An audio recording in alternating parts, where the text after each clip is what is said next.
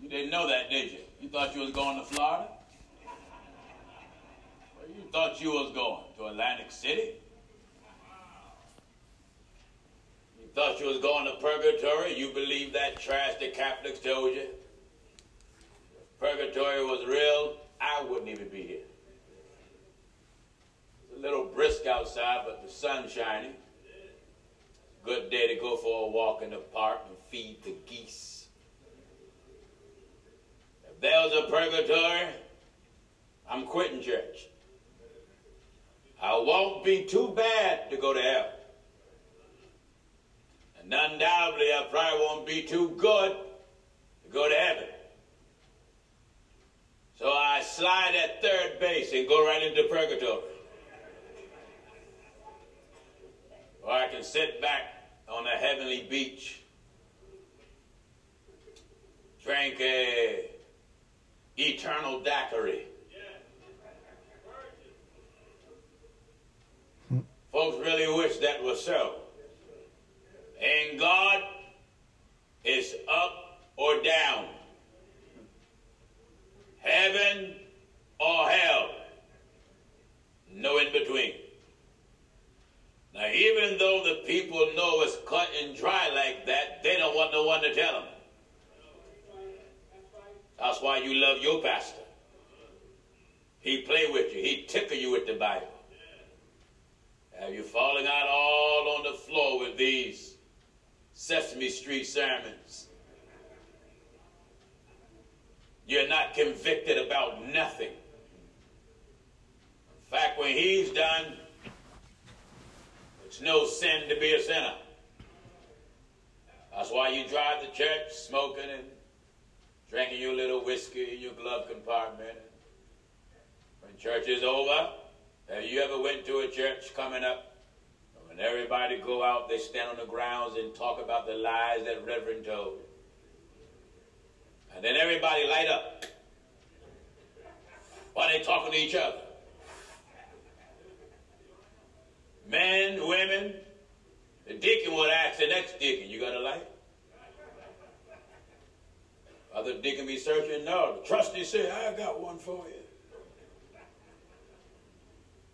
In other words, church has become more of a hangout than clubs. But it's worse than clubs because they do this under the pretense of serving God. Bible says God is not mocked. Everybody got one thing in common. Well, two things in common. Life and death. Now, you can walk around and think you God's gift to society and you won't die. Celebrities are dying.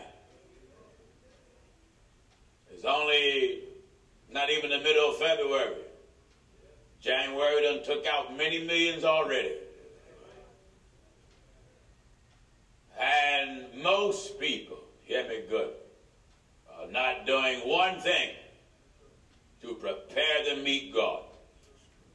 Nothing. You're going to church Saturday or Sunday to hear the choir and clap and jump around and whatnot. Life is designed so you can make plans to meet the Lord. Are you getting what I'm telling you? Our life, look at your body as a place that you rent. You don't own it. You're just renting it. In other words, you are borrowing it for a period of time. And there's a landlord, glory to God, that you have a contract with. God is that Lord, and your body is the land that He owns. He's your landlord. And your landlord declared no smoking in his house. Hear me good. Your landlord declared he don't want no drinking in his house. Your landlord said, No men allowed if they ain't your husband. But your landlord said. Glory to God. Your landlord said, No women allowed. They're not your wife. Now men are going to break that lease.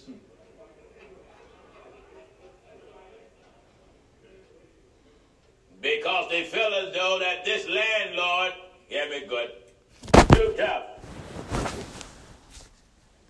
too rough. So what they do, they go follow or look for another landlord so they can break the lease. He's called Satan.